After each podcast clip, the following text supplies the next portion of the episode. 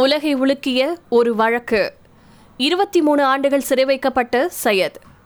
சினிமாவை வெஞ்சும் நிஜ கதை ஒரு கொலை நடந்துருச்சுன்னா அந்த கொலைக்கு காரணமானவங்க தண்டிக்கப்படுவாங்க. ஒரு கொலை நடந்து அந்த கொலைக்கு சம்பந்தப்பட்ட நபர் யாருன்னு தெரியாத போதுதான் அது ஒரு கிரைம் த்ரில்லராக உருவெடுக்குது. அப்படிதான் அத்னன் சையத் அப்படிங்கறடைய வழக்கு ஒரு கிரைம் த்ரில்லர் நாவல் மாதிரி ஒட்டுமொத்த உலகத்தையும் திரும்பி பார்க்க வச்சிருக்கு. கடந்த ரெண்டாயிரத்தி இருபத்தி ரெண்டு செப்டம்பர் பத்தொன்பதாம் தேதி தான் தன்னுடைய இருபத்தி மூணு ஆண்டுகால சிறைவாசத்துக்கு அப்புறமா அத்னன் சையத் சிறையில இருந்து வெளியில வந்திருக்காரு. அவரை ஜிபிஎஸ் கண்காணிப்பின் கீழ் வீட்டு காவல்ல வச்சிருக்க பால்டிமோர் நகர நீதிமன்றம் உத்தரவிட்டிருக்கு. இவர் ஒரு பெண்ணை கொலை செஞ்சுட்டாரு அப்படிங்கிற குற்றத்துக்காக தான் சிறையில் அடைக்கப்பட்டாரு. அந்த குற்றத்தை தான் செய்யல அப்படின்னும் அத்னன் சையத் தொடர்ந்து சொல்லிட்டு வந்துட்டு இருக்காரு. அத்னன் சையத் செய்த குற்றத்தின் பின்னணி என்ன? நீதித்துறையில இது தொடர்பா ஏற்பட்டிருக்கக்கூடிய குழப்பங்கள் என்ன? இவருடைய வழக்கு எப்படி பாட்காஸ்ட்ல பிரபலமாச்சு? வாங்க இந்த பதிவுல தெரிஞ்சுக்கலாம். வழக்கு பின்னணி. அத்னன் சையத் அப்படிங்கிறவரு பாகிஸ்தான் வம்சாவளியைச் சேர்ந்தவர். ஆயிரத்தி தொள்ளாயிரத்தி தொண்ணூத்தி ஒன்பதாவது வருஷம் அவருக்கு பதினேழு வயசு இருக்கும்போது தன்னுடைய வகுப்பு தோழியான ஹாமின் லீ அப்படிங்கிற பதினெட்டு வயது கொரிய அமெரிக்க வம்சாவளியைச் சேர்ந்த பெண்ணோட நண்பராக இருந்திருக்காரு. திடீர்னு ஒரு நாள் ஹாமின் லீ காணாம போயிட்டாங்க.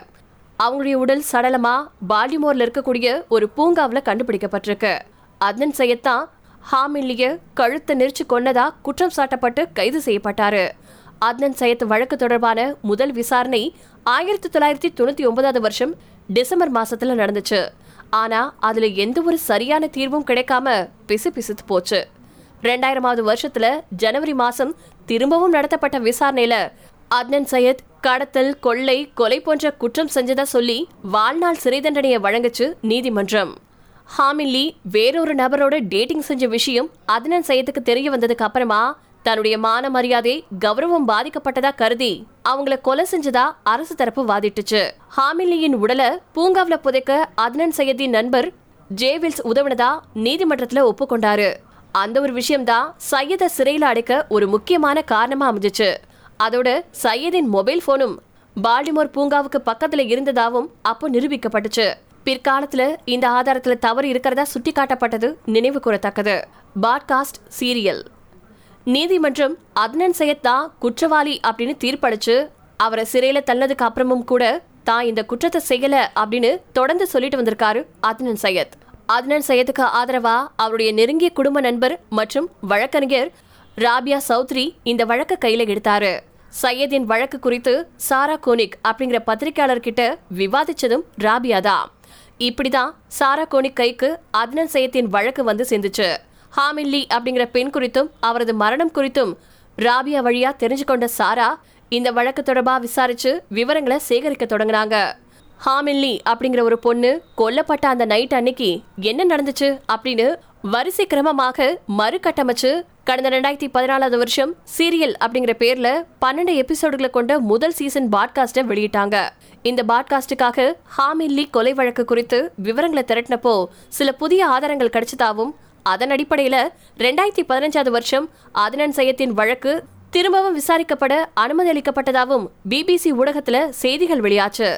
ஆனா அதனன் சையத் பிணையில விடுவிக்கப்பட அனுமதி மறுக்கப்பட்டதும் இங்கு குறிப்பிடத்தக்கது. Blockbuster hit. சீரியல் பாட்காஸ்டின் சீசன் ஒன் சக்க போடு போட்டுச்சு. இந்த பாட்காஸ்ட் வெளியானது முதல் பல வாரங்களுக்கு சீரியல் முதலிடத்திலேயே இருந்துச்சு. ஆப்பிள் நிறுவனத்தின் ஐடியூன்ல இந்த பாட்காஸ்ட் சுமாரா முன்னூறு மில்லியன் முறை பதிவிறக்கம் செய்யப்பட்டுச்சு. ரெண்டாயிரத்தி பதினஞ்சாவது வருஷம் பீபாடி விருதையும் இந்த பாட்காஸ்ட் வின் பண்ணுச்சு. கடைசியா ரெண்டாயிரத்தி இருபதாவது வருஷத்துல serial podcast the New York Times பத்திரிகை வாங்கிருச்சு. ஒரு கிரைம் த்ரில்லரின் சுவாரஸ்யமான பகுதி எது? ஒரு இளம்பெண் தன்னுடைய ஆண் நண்பரால கொல்லப்பட்டிருக்கலாம் அப்படின்னு அரசு தரப்பு வாதிட்டு வழக்க முடிச்சு வச்சிருக்கு.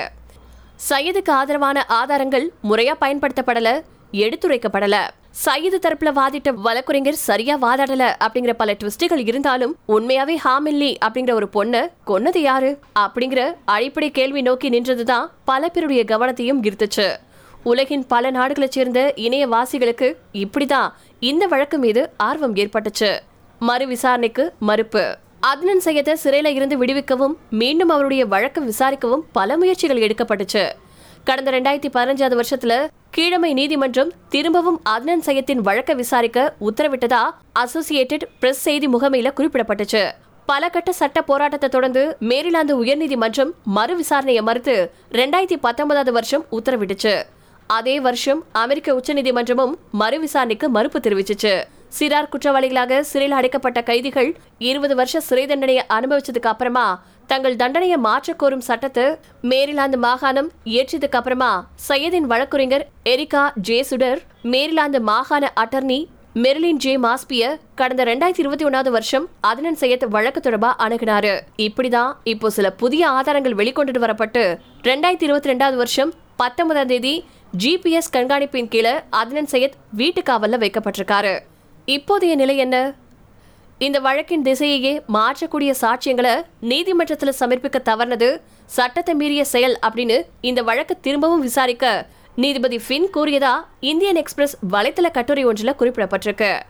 அத்னன் சையதுக்கு எதிராக திரும்பவும் ஒரு விசாரணை வேண்டுமா அல்லது அரசு தரப்பு சையதுக்கு எதிரான வழக்க வாபஸ் வாங்கிக் கொள்கிறதா அப்படின்னு அடுத்த முப்பது நாட்களுக்குள்ள பதிலளிக்கணும்னு நீதிபதி சொல்லியிருக்காங்க.